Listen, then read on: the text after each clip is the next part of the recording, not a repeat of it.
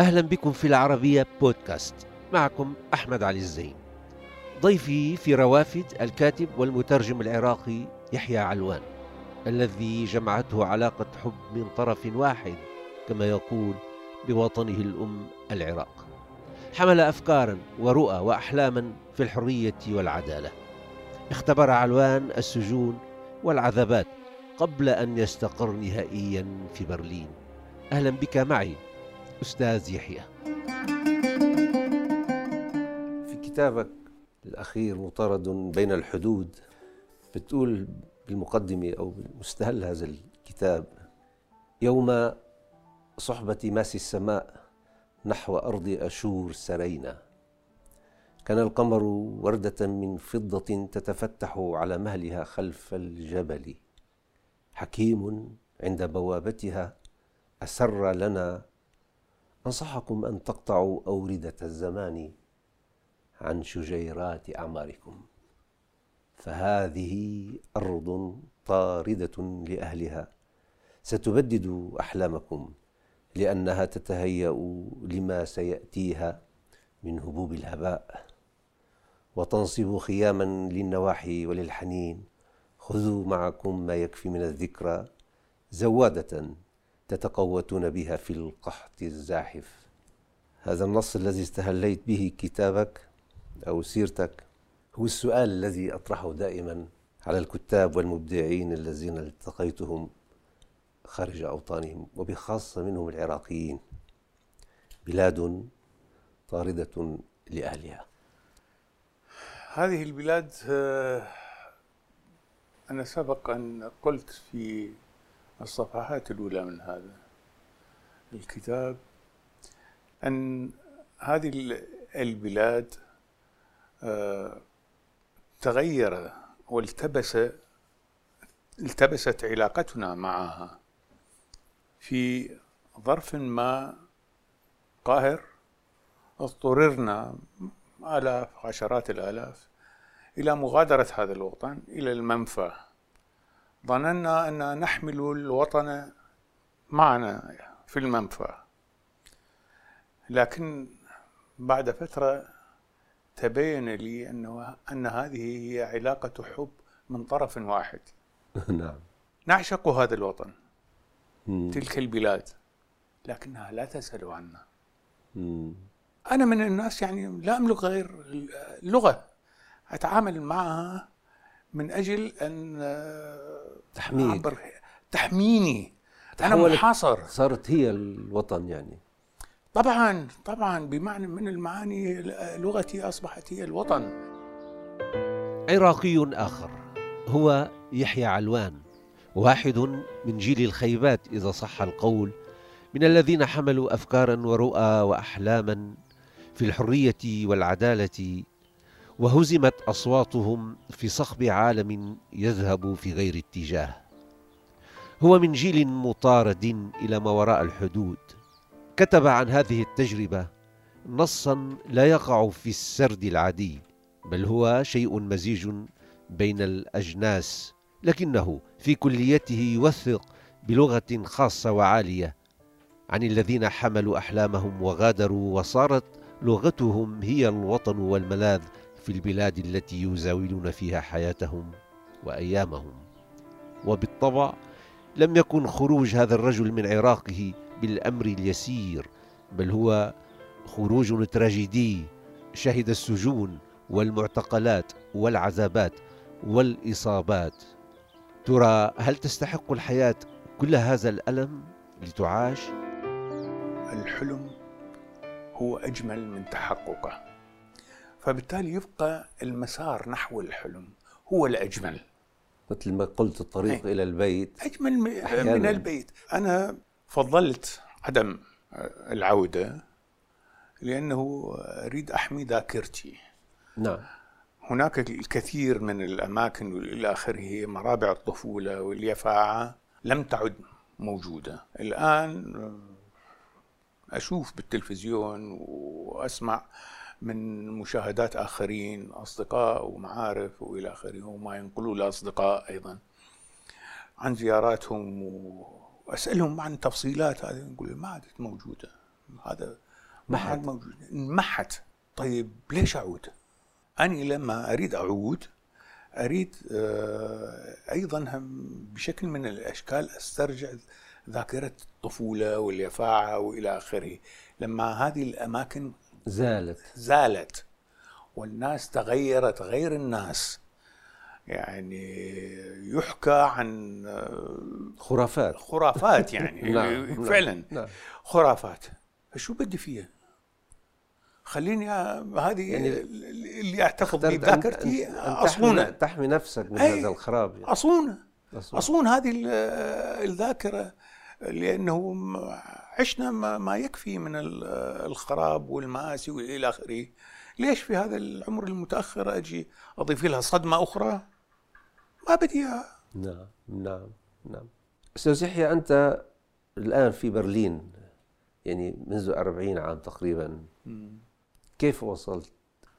وصلت عن طريق الصدفة أو الخطأ بين قويسات في أواسط ال 78 صدرت قائمة ب 30 من المثقفين العراقيين ممنوعين من السفر. وأنا كنت واحد. واحد منهم. قلت أنا أروح أسوي محاولة. أنا كنت آه، في أحد اللجان بنقابة الصحفيين لجنة العلاقات الخارجية. وكان معي الفقيد فالح عبد الجبار. رحنا أنا وفالح. إلى النقابة. نريد كتاب تأييد أنه إحنا أعضاء بالنقابة وإلى آخره. ويرجى تسهيل مهمة سفرنا. أعطانا كتاب في وقته. ضياء حسن كان آه، مسؤول اللجنة. أخذت هاني آه، فالح ضم بجيبه هذا الكتاب. قال هذا ما ينفع هذا شو؟ القيادة القطرية ما نفعت. إنه بهذا الكتاب مال نقابه الصحفيين أنا أخذت الكتاب الكتاب رحت إلى مديرية الجوازات صدفة. يطلع الضابط المسؤول عن ختم الجوازات هذه تعرف. زميل اللي بالدراسة المتوسطة.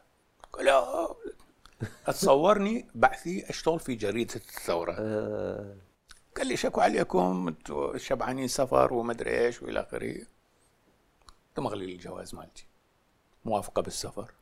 واو. خلال 24 ساعة كان لازم أغادر العراق. قبل أن حدا يعرف. حدا يعرف وتروح برقيات إلى الحدود. والمطار وإلى آخره. وطلعت خلال 24 ساعة. تركت البيت. كنت حديث الزواج إلى عشر عشرة أشهر أو هكذا متزوج. تركت البيت. وكل شيء. وطلعت. هكذا عن طريق الصدفة. لا بطولة ولا هم يحزنون. إلى؟ إلى برلين. إلى برلين. أي إلى برلين. افتهمت أنه اتحاد النساء الديمقراطي العالمي سابقا يحتاجون مترجم وصحفي وإلى آخره.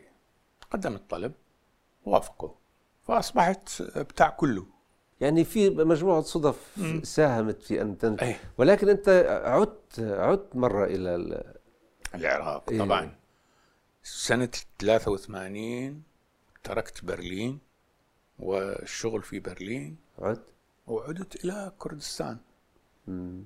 كان هناك كمان فالح عبد الجبار في إيه طبعا التقينا هو طالع وأنا داخل على الحدود. هي رحت بال 83 وبقيت هناك إلى 88 وإلى أن بدأ النظام بالهجوم الضربات الكيميائية. واللي تفرقت الناس أيدي سبأ.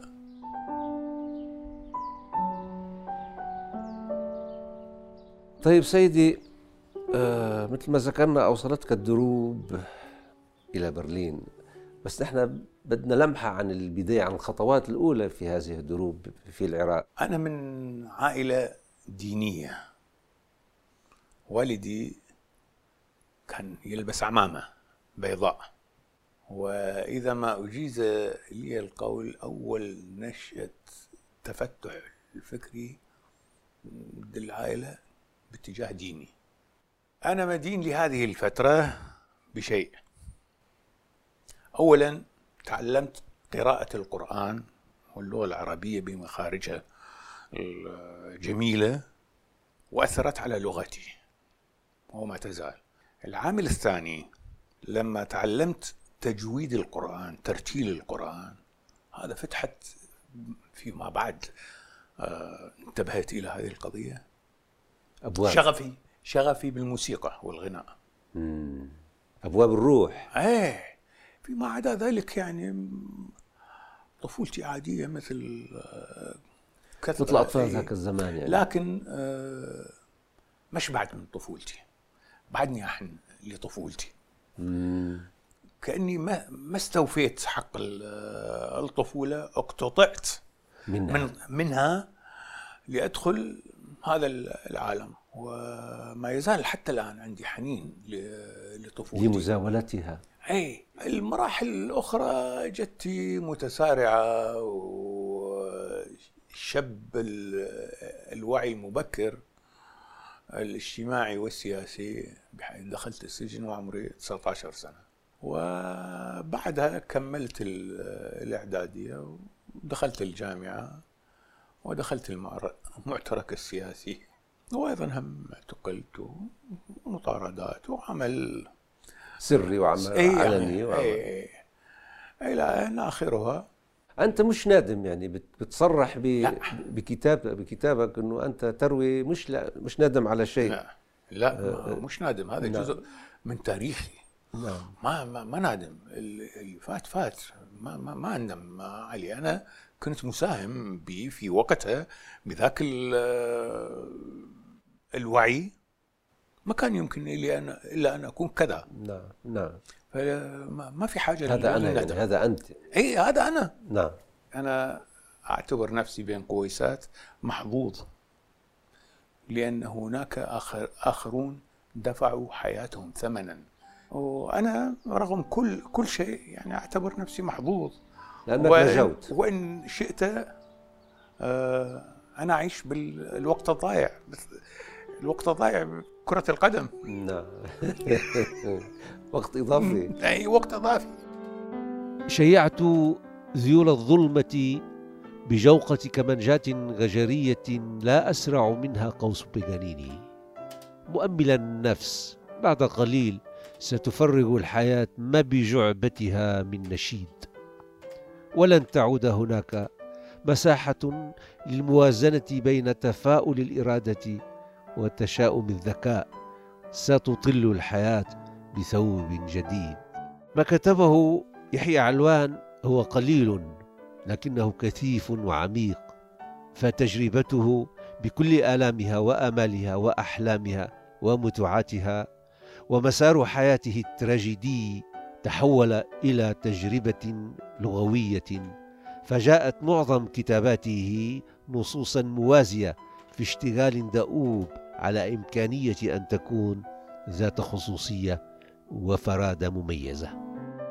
صحيح صحيح. أنا آه، عندما فكرت آه، في البداية في كتابة الكتاب بقيت فترة غير قليلة آه، أراوح بين خيارات. هل أكتب آه، شيء يمكن لأي شخص أن يكتبه أم أستخدم لغة تستجلب وتغري القارئ للخوض في في هذه التجربة بس بلغة وفيوض من الصياغات والاستعارات والمجازات. اشتغلت عليه بهذا هذا الاتجاه. نعم نعم نعم. في في كتاباتك يعني منها الجثة لا تسبح ضد, ضد التيار. كأنها يعني آه، مقولات شخص يعني وصل إلى الحكمة. طبعا هذه الأقوال وتذكرت بوبتها تحت عناوين في الحق عن الحقيقة عن الحب عن العدل عن الحرب عن الآخر عن نفسي التي تقول عنها أيضا عندما كنت لا أفقه شيئا كنت أذكى كنت أسعد. يعني المعرفة تولد الحزن أحيانا وال. طبعا طبعا تولد الحزن و المعرفة يعني هي ب... هي شقاء. هي شقاء. والحقيقة غير مريحة هي على العموم وبالتاريخ يعني مش ظرفية الآن وإلى آخره لكن فيها أيضا هم فرح. فرح الاقتراب من نعم. الحقيقة والاكتشاف. وهذا الكتاب كيف يعني كيف أتى يعني؟ هذا يبدو كأنه كتب شذرات يعني أقوال على مراحل. أعترف لك يعني الآن. أنا نفسي قصير بالكتابة. مم. لا أصلح للمطولات. ما عدا النص الأخير يعني. ما عدا هذا النص هذا فد استثناء يعني. أعتبر آه، نفسي تجاوزت حالي آه، به لأنه كتب في الوقت الضائع فأنا أشتغل على هذه النصوص اللقطات نعم. الومضات إلى آخره. اللي بها أيضا هم صياغات وأفكار بها شقاوة. نعم فيها شقية. شقاوة. نعم شقية نعم. مشاكسة إلى آخره. يعني مثلا آه، أقول لك يعني هذه من الأفورزمات الأخيرة اللي كتبتها. كي لا يهتدي أحد إليها فيقصف رقبتها. تأبطت الزهرة عطرها خبأته في التويج واستراحت. شو حلو؟ جميل. حتى في ترجماته أو في خياراته للكتب التي ترجمها نجد يحيى علوان متقصدا كتابا يعتبرهم مرجعا له في التجربة الإبداعية وفي الحياة وقد عاشوا مسارات غير هينة. فيها الكثير من التحدي والمثابرة والآلام. نذكر منهم الكاتب المسرحي برشت الذي نال نصيبه من مآسي ومظالم النازيه وعاش المنفى والكاتب الغواتيمالي أوغستو مونتيريسو الذي عاش أيضا في المنفى ويعتبره يحيى علوان مرجعا ومعلما ومحفزا. وكأن يحيى علوان في ترجماته يبحث عن شيء منه في نصوص الآخرين. أنا أعجبت أيما إعجاب يعني ببرشت لما طلعت على ما كتبه من شعر ومن دراسات نقدية وفي مسائل التنظير الثقافي الفكري. سحرني حتى كنت أعتبر في مجال الثقافة والأدب برشت هو ماركس الثقافة. نعم. أوغستو مونتريسو تعرفت عليه في يعني خلينا نقول بالثمانين. ووجدت به يعني رغم بساطة اللغة اللي, اللي يستخدمها بس فيها أعماق آه، شديدة. وتولد على الأقل بالنسبة لدي بالنسبة لي تداعيات كثيرة وصياغاته أقرب إلى صياغات آه، برشت فيها حوارات المنفيين هذا نعم. اللي يقال عنه السهل الممتنع. نعم. حتى بمقدمتك اخذ إيه. مختار لقاء معه لقاء مليء بالطرافه إيه. والتهكم. إيه. ولذلك يعني ماركيز كتب عنه إيه إنه هذا كتاب خطير. خطير يعني يعني القد يعني حاز على جوائز هو هذا آه، الكتاب. فاشتغلت عليه بمزاج يعني بمزاج بمزاج نعم يعني نعم يعني أنت ما فينا نقول تحترف في الترجمة إنه ولكن تترجم ما تحبه. طبعا. يعني هذه على الأقل أقل. ما يمكن يعني أن عندي حرية أن أختار شيء يعني. ولكن بظنك ما في أمل خاصة بعد كل هالتراجيديا اللي عاشها العالم العربي وما زال يعيشها يعني في بلدانه التي شهدت هذه هذه الحروب. ما في أمل أنه يخرج من هذا النفق الطويل؟ أنا ضد الأمل الخامل. الأمل الخامل يعني الذي لا تتوفر له إمكانيات مادية للتحقق. أنا ذاك يصبح وهم هذا الأمل وأني ضد بيع أوهام. على المستوى الشخصي لن أساهم في بيع أوهام. لا يمكن تجاوز هذه المرحلة إلا بوعي ثقافي وفكري أكبر. منين يجي هذا الوعي الفكري والثقافي؟ لما لما نتابع نتابع الإحصائيات الرسمية يقول لك في تزايد لنسبة الأمية طالما هذا في حالة سبات يصعب الحديث آه، عن, عن أمل إيه. رغم أنه هناك مقومات مادية وفيرة لأن تحيا هذه الشعوب والمجتمعات حياة مرفهة و... وهي تستحق ذلك م? يعني. تستحق تستحق. جميلة طبعاً. وعندها استعدادات لأن عندها تكون استعدادات لل... وقدمت ولكن... الكثير من التضحيات بهذا الطريق. يعني المسار طويل. طبعا المسار طويل, طويل. و... لكن هذا لا يدعو إلى التشاؤم. يدعو إلى العمل. نعم. من أجل تغيير هذا الواقع. مين بده يعمل؟ مين؟ ما أعرف ما أريد أعمم بس أقول إحنا كمثقفين عندنا حوامل ثقافية. نساهم آه، بشكل يعني الثقافة ما تساهم بتغيير العالم المادي بشكل مباشر وإنما تؤسس. عبر حواملها وتؤثر. تؤسس يعني تؤسس الانتصار للجمال الانتصار للطبيعة الانتصار للحرية العامة حرية الفرد وحرية الناس. نعم. والبشرية من بدايتها كانت آه، مسوقة سلك سلكت هذه الطرق مسوقة بهذا الحلم نعم. نحو الحرية نعم. والانعتاق نأمل أن يأتي ذاك اليوم الذي يتحقق فيه حلم هذا العراقي في الوصول إلى عالم أقل بؤسا وأكثر عدلا وحرية وجمالا